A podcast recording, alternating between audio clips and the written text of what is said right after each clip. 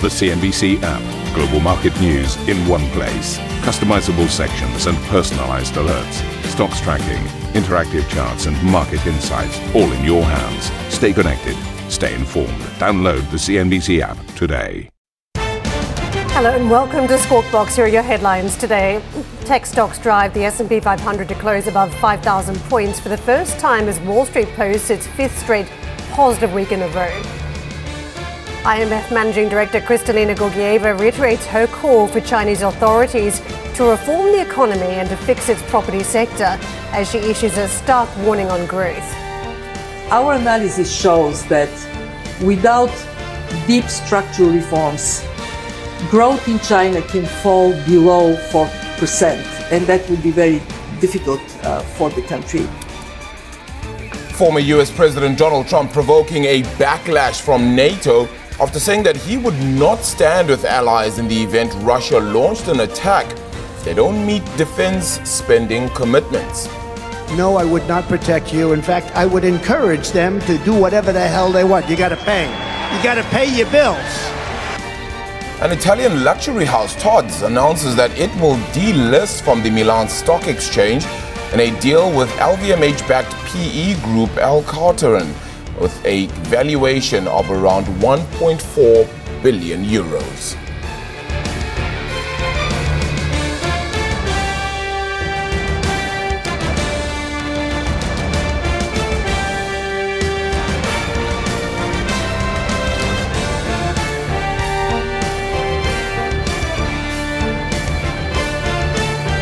The momentum continues, doesn't it? Out of the United States on Friday, we saw the uh, S&P 500 hit that magical mark again, but this time to close off beyond that magical mark. The S&P 500 beyond 5,000 points is where we're sitting, having managed to gain around half a percent by the close of that trading picture. Then uh, it's the fourth positive, positive session in a row as well for the S&P 500, which was overall though a little bit of a mixed day with the Dow Jones unfortunately slipping though uh, a tenth of a percent there. Uh, we do now have 10 new record highs then for the S&P 500 this year alone. As you can tell, that trajectory has just continued as well over the last seven days. The momentum trade has certainly come from the tech counters, which have been uh, fairly responsible for the uptick we have seen as well uh, thus far. Five of this year's six weeks have been in positive territory. 14 out of the last 15 have also been in positive moves then uh, when it comes to the last weeks. That moves things since November last year that you've seen that positive tilt. In fact, for the last year to date figures, then let's take a look at that. Around 5% higher overall uh, was this market that we have seen for the S&P 500, 5.38 to push it then uh, beyond 5%. Continuing that uptick, as I said, the Mag 7, it saw them account for around 45% of the S&P 500's return in January alone, right, according to Bank of America. But the question is, is this rally actually beginning to broaden out a little bit? Now, I ask the question because you saw industrials as well as healthcare move to record closes. Even the tech stocks, of course, which have been moving this, uh, these counters a little bit higher. Communications also saw their highest close in over two years. So we've been speaking about this broadening out of this rally. Are we beginning to see that then? The NASDAQ also managing to gain, of course, on the back of those tech counters, 6.5% year to date. So some positive moves there across uh, the tech based giants then. Onto the Treasury's picture then. Fed officials, of course, have signaled very loudly that they're not yet ready to cut interest rates and that they, they'll take their time, uh, pursuant to, of course, information and data. Speaking of data, we saw on Friday that the CPI print out of the United States was revised then. And in fact, inflation rose on a month on month basis even less than was initially uh, put forward. So that 0.3% month on month figure was actually 0.2%. So, how close? We're in that disinflationary period, of course, then just how much does that add to the uh, presumptions then that you will see things move along? Well, the 10 year had actually uh, moved then as well to 4.17 uh, as well. Then that is a two week high for the 10 year Treasury yield, uh, which is very interesting to kind of note then as well. So we'll see what that means on the data front, of course. Next up on the calendar, you do have January CPI print, you also have PPI numbers and retail sales all said to come out of the United States. So we'll see what that does and will it move the needle across the bond market. Onto the dollar crosses then.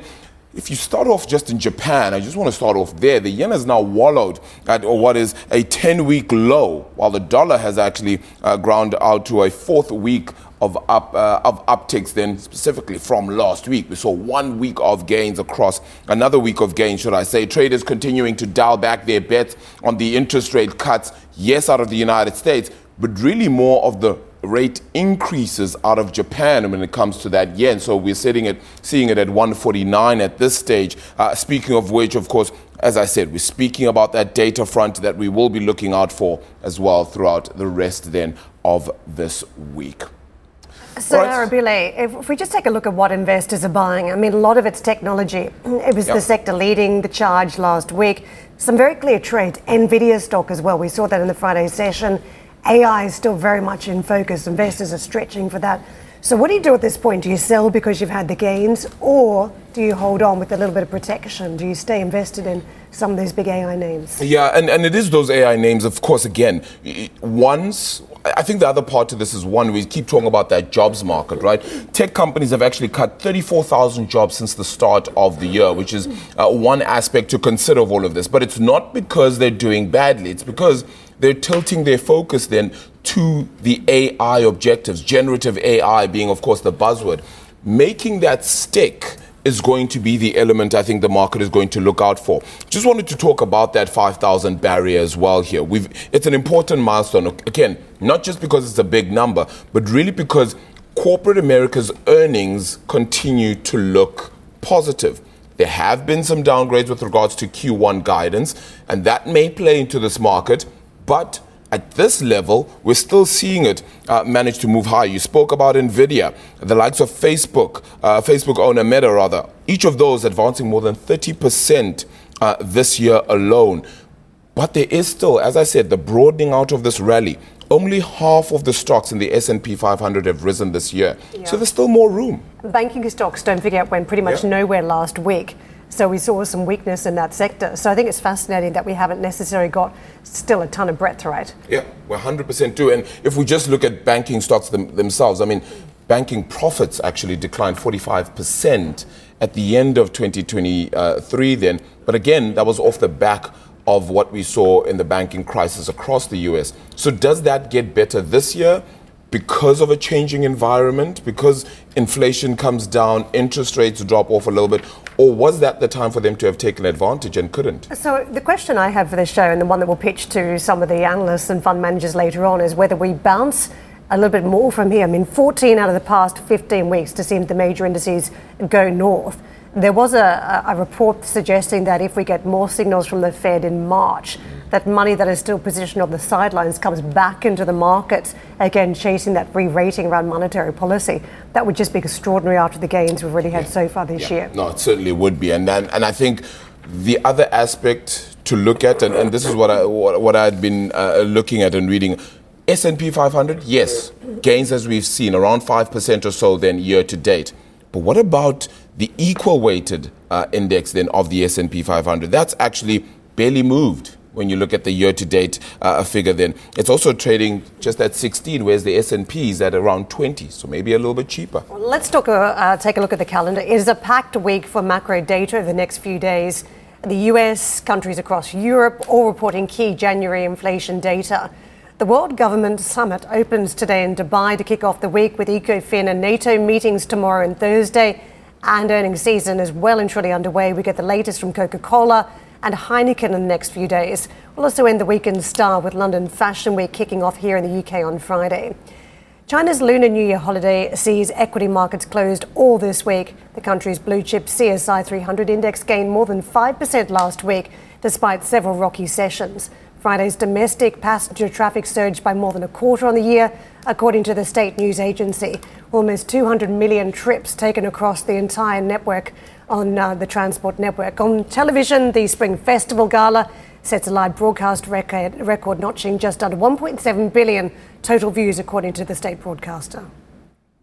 Now, on top of volatility in the equity markets, Chinese authorities are currently grappling with deepening deflation and issues in the property sector. Dan Murphy spoke exclusively to IMF Managing Director Kristalina Georgieva at the World Government Summit in Dubai and asked if Beijing is doing enough to limit the downside risks. We have been uh, advising the uh, Chinese authorities to use more of the fiscal space and broadly policy space, also monetary policy space they have. Uh, we have seen them taking some steps uh, in that uh, direction. What we also discuss with uh, China is the longer term structural issues that the country needs to address. Our analysis shows that without deep structural reforms, growth in China can fall below 4%, and that would be very difficult uh, for the country.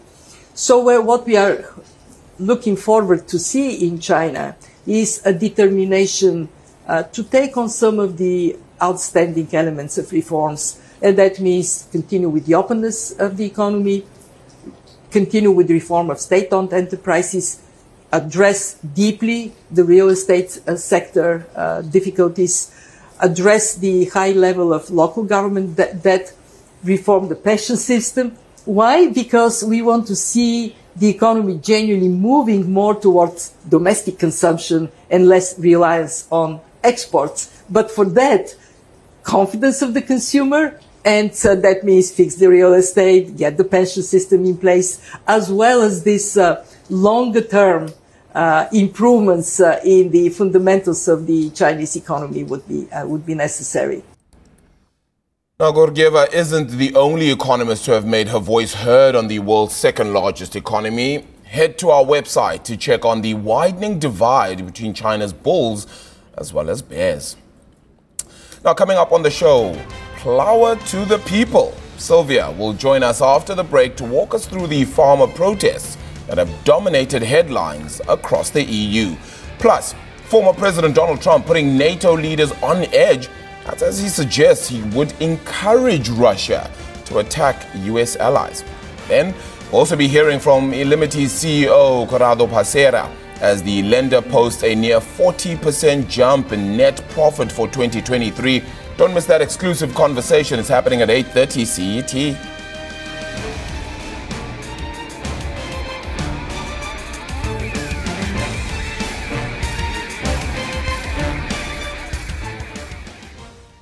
Listen to CNBC's Beyond the Valley, the podcast that explores the biggest tech news from across the globe. Join me, Arjun Kharpal. And me, Tom Chitty, every week as we bring you insights into the top stories, unpack the latest trends, and find out where the industry is headed. Now available on Spotify, Apple Music, and Google Podcasts.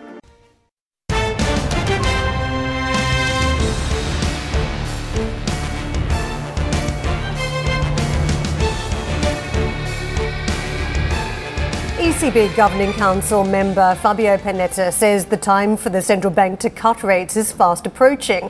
The Bank of Italy governor said progress towards the 2% inflation target was rapid and the bank would soon need to move to loosen policy. Panetta also warned about the risks of cutting too late, saying this could increase volatility in markets and the economy. The EU has agreed on a preliminary deal to ease tight fiscal rules giving member states more time to reduce debt as well as incentivising further public investment. The amendment of the rules comes after several countries saw debt increases as they increased spending to help their economies recover from the pandemic. Both member states and the EU Parliament will need to endorse the deal before it can take effect in 2025. Now, Polish politicians are calling for the EU Commissioner for Agriculture to resign as farmers across his home country of Poland and several other EU states demonstrate against the bloc's policies. Protesters in Spain clashed with police on Saturday as they attempted to blockade a main road in the Madrid area. Spanish farmers have joined their counterparts from the likes of France as well as Belgium in demonstrating regularly against EU agricultural policies. Now, Sylvia does join us for a little bit more uh, on this story. Uh, Sylvia, let's, let's walk through exactly the protests we're seeing across Europe. Yeah, so I thought it would be interesting to understand what's driving these protests because they're already having an impact on some European policy. So let's look at what has happened over the last couple of weeks, where we have seen farmers protesting in at least 10 European countries, such as France, Belgium, Germany, and so on. And there's several reasons behind these protests. There's some country specific problems that are driving the farmers to take to the streets, but there's also common European issues, such as, for instance, the fact they're facing cheaper imports from outside the, the bloc Sale prices, just to give you an idea, farmers are getting at least 9% less for their product in late 2023 compared to late 2022. So they have been uh, essentially making less money for their products. They're also complaining about higher costs and climate change. Now, the reason behind climate change and why climate change is a problem for farmers is that they are saying that some of Europe's ambitious policies are actually hard to comply with.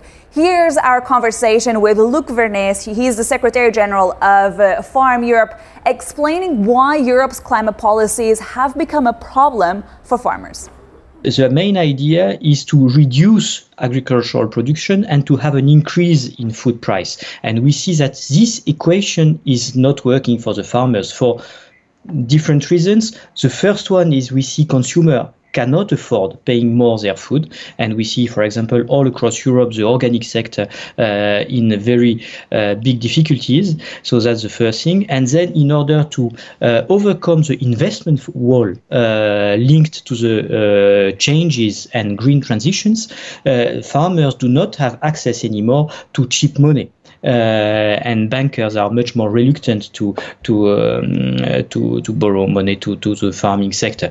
So we really need to uh, reflect within the European Union on how to deliver the transition because clearly there is a need to move on and farmers know that climate change is here and they need to adapt their farm but it's a path the political path that needs to be uh, adapted now, I want us to take a step back and understand why these complaints and these protests matter. So, ultimately, we're already seeing one trade deal between uh, the European Union and South America on hold as a result of these protests, too. At the same time, there are also concerns that the narrative among the farmers could actually feed into the rhetoric of far right parties as we approach the European elections in early June.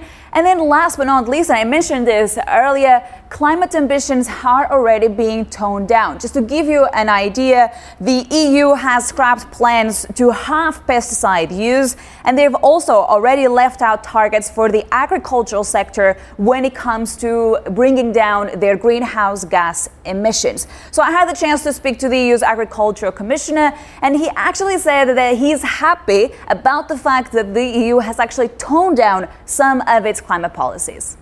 I'm happy uh, about this decision because uh, it was not fully fair proposal, not fully fair for member states. Reduction of pesticide uh, um, 50% for all member states was uh, not uh, fair because there is different starting points for, for, for, for member states. The EU wants to be carbon neutral by 2050. Is that still feasible? Generally, of course, there is this is this is the general target for the for the uh, whole economy. But uh, but in agriculture, we we should to take into account the specific of of uh, of agriculture. So there's a lot at stake here. Let's see how this narrative will continue to feed into the broader uh, European elections as we approach them in June, but also how much the European Union will actually have to change some of its climate ambitions in the coming years. So, I know some people have looked at this story and the farmers protesting, saying, look, this just this is anti-globalization. Mm. But the reality is there's individual stories in some of these countries as to why we're seeing protests, right? And for, for me, the broader issue is European policy when it comes to green transition that what you've seen in the past for many, many decades has been big subsidies going towards a very small number of companies, about 20 odd percent of companies. So effectively driving this big industrialization mm. of agriculture. So 20% of companies in Europe receiving those subsidies. So it helps the very large agri commodity groups and very big food companies. This has to change, right? If we're going to say reduce the use of pesticides, that's where the Europeans want to go to. Well, you can't also open the borders and allow products to come through from other countries at a cheaper price using pesticides. There's actually a very interesting expression by the Prime Minister of Belgium. He described this as a lasagna of problems. There's just so many layers of issues here. And when you think about the Common Agricultural Policy, this is a landmark policy for the EU. It's what has actually defined and brought the EU together for many years. They're actually looking at uh, reviewing this policy, but thus far, what he has promoted is indeed supporting the big, bigger farms and the, the bigger companies as well as you think about it, we're talking about 60 billion euros in terms of subsidies. How are they going to review this? Are they actually going to add more money into this pocket? Because the farmers, one of the complaints that they have at this stage is that they can't get enough support from banks.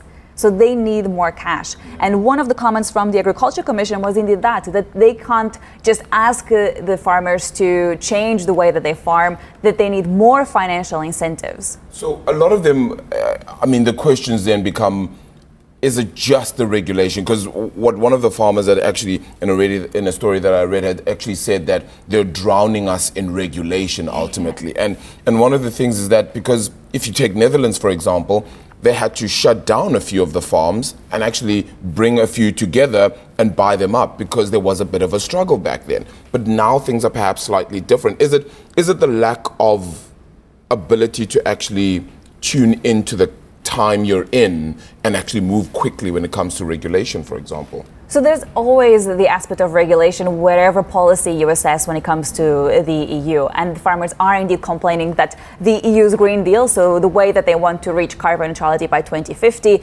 is too aggressive and it's too hard for them to comply with. But I would just highlight that there's actually a broader concern here. I spoke to two officials who suggested that the fact that uh, we're already seeing impact of, of, of these farmers on the way that the EU does policy what's going to happen next? What's going to be the next group that's going to arrive in Brussels and say, we want you to change your climate ambitions? Where does this leave the EU as it's, you know, it has always said it's a champion for climate policy? Can it continue to argue that? Do you think more subsidies are going to be required? I mean, if we look at the German protests as yeah. well, we saw the change to the German constitutional court uh, mm. decision around the budget, and that meant farmers were also sort of left out there uh, totally, totally. on their own. What does that mean in terms of the amount of support required at this stage? The question I have is where is the money going to come from? Because there's so much pressure on European officials to come up with more cash for all sorts of policy. When it comes to the farmers, yes, they want more financial support. That's one of the things that the officials are looking at at this stage. But where is the cash going to come from? Are we going to see them taking such a big step as they did during COVID in terms of borrowing money together to support the farmers? Let's see.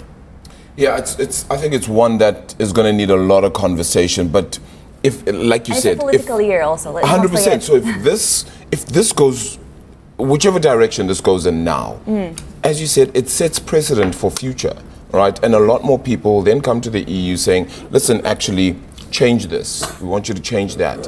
And then you've lost control completely. Look, some would say that the EU have already lost control of many aspects, but this becomes a big one to start. Totally. One of the analysts actually said it could be the oil sector coming to the EU next yeah. and say, we don't like the way that you've designed the Green Deal, let's change that. And the EU has been pretty much a champion. So the, one of the main differences between the EU and the US in terms of growth has actually been green emissions, and it's the one thing that they could now slack on because of a divergence of policies and views. And for me, as obviously I, as you know, I follow the EU very closely. Yeah. I also notice a change in the way that center-right politicians are already preparing for the campaign and the so way taking advantage of they this. are changing their their tone to address these concerns from, from mm. the farmers and to avoid giving even more seats to the far right, because that is one of the main concerns as you approach the European elections, is that we're actually going to see more far right lawmakers at the European Parliament. So they're turning more left,